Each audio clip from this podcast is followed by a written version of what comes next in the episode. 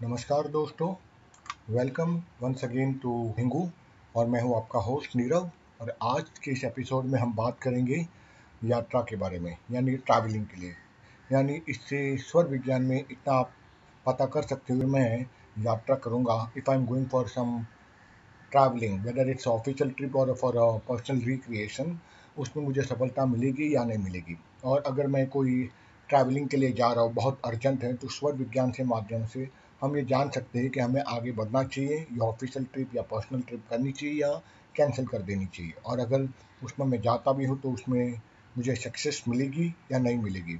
मान लो आप सोलो एंटरप्रेन्योर हो यू आर अ ट्रैवलर और be blogger and if you want to go on specific time zone और आपको पता नहीं है कि जाना चाहिए, नहीं जाना चाहिए, चीज़ें आपके साइड में है, नहीं है and you are feeling dilemma whether to go ahead और not then you can take the utilization of स्वर विज्ञान आप ऑफिशियल ट्रिप पे हो अब्रॉड में जा रहे हो इंटरनेशनल मार्केटिंग के लिए नेशनल लेवल पे किसी क्लाइंट को मिलने जा रहे हो, एक स्टेट से दूसरे स्टेट पे तो वो मीटिंग्स मेरी प्रॉफिटेबल होगी, नहीं होगी?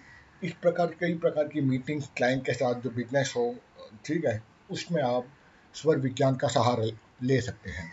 तो चलिए शुरू करते हैं, यात्रा और स्वर विज्ञान कहते हैं स्वर विज्ञान के बारे में जब यात्रा की बात आती है दाहिने स्वर में जाइए पूर्व उत्तर राज, सुख संपत्ति आनंद करे, सभी हो शुभ काज। बाएँ स्वर में जाइए, दक्षिण पश्चिम देश, सुख, आनंद, मंगल करे, जो जाए परदेश।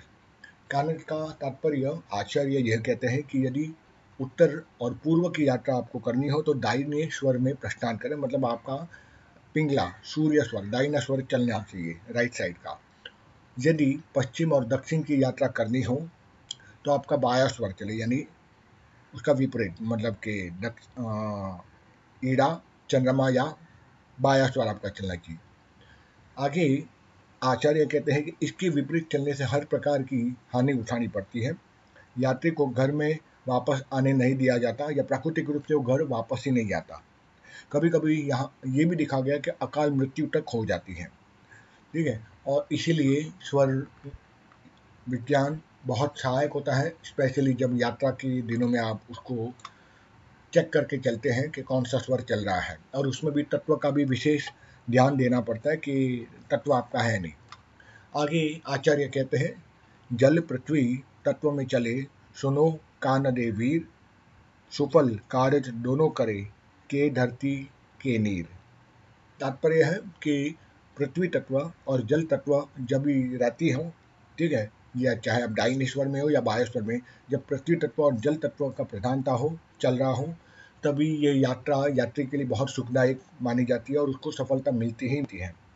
और यदि आकाश तत्व, वायु तत्व और अग्नि तत्व में स्वर चल रहा हो तो उस यात्रा में यदि यात्री निकलता है तो उसमें उसे बड़ी हानि होती है, बड़ी क्षति होती है। एक आचार्य का यहाँ तक कथन है कि आकाश तत्व में यदि हम यात्रा करते हैं तो यात्रा में निश्चित रूप से मृत्यु हो जाती या अधिक से अधिक बहुत तीव्र बीमारी सीवियर एलमेंट्स बीमारी हो जाती है। फिर ये भी आगे बताया गया है कि वायु तत्व में यदि यात्रा की जाए तो उससे भी बीमारी होती है और अग्नि तत्व में किसी भी प्रकार का आघात होने की आकांक्षा होती है। आघात का मतलब एक एक्सीडेंट हो सकता है। कोई प्रहार कर सकता है, कोई जहर देकर मारने की कोशिश कर सकता है, किसी न किसी प्रकार से मृत्यु तुल्य हो, कष्ट हो सकता है, उसको आघात कहते हैं। निराशा और कार्य में असफलता इन तत्वों के कारण ही मानी गई है और यही इन तत्वों की यात्रा के प्रधान लक्षण है। जब भी आप यात्रा को चले तो देखें कि श्वास आपका दाहिना है या बाया है। उसके बाद यदि श्वास दाहिना चल रहा हो तो तीन पग दाहिने पैर पहले उठाकर चले। और एक एक क्षण के लिए, एक क्षण के लिए वहीं ठहर कर पैर आगे रखें और फिर चला जावे। इससे निश्चित रूप से इच्छित कार्य, यानी जो आपकी इच्छा है, जिस कार्य के लिए आप निकले वो कार्य सिद्ध होता ही है। अब बात आती है चंद्रमा स्वर की, ये तो मैंने डाइनेश्वर की बात की। उसमें आचार्य कहते हैं कि चंद्रमा में भी बाएँ पैर को चार बार पहले उठाना पड़ता है, उसके बाद रुके और फिर आगे निकल जावे। तो उस स्वर में भी इच्छित कार्य ज़रूर पूर्ण हो जाता है।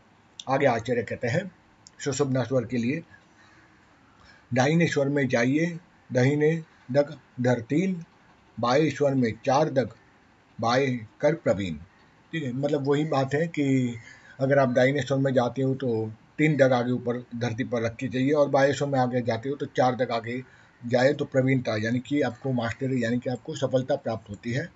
अब बात आती है सुषुम्ना की, क्योंकि तीन स्वर है ईड़ा पिंगला और सुषुम्ना तो सुषुम्ना स्वर, यानी कि आपका दायना और बाया स्वर दोनों चल रहा हो, तभी कभी भी यात्रा नहीं करनी चाहिए। उसमें हमेशा कष्ट ही होता है, इसीलिए उसको हमेशा अवॉइड करते रहें। तो ये आपका बहुत छोटा सा एक एपिसोड था, और जहाँ तक हो सके, स्वर के अनुसार ही आप अपनी यात्रा कीजिए तो आशा रखता हूँ वो सुखदायक होगी। और इसी के साथ मैं एक पंक्ति के साथ आज का एपिसोड समाप्त करता हूँ। गाँव पर गने खेत, पुनी इधर उधर सुनो, मीट।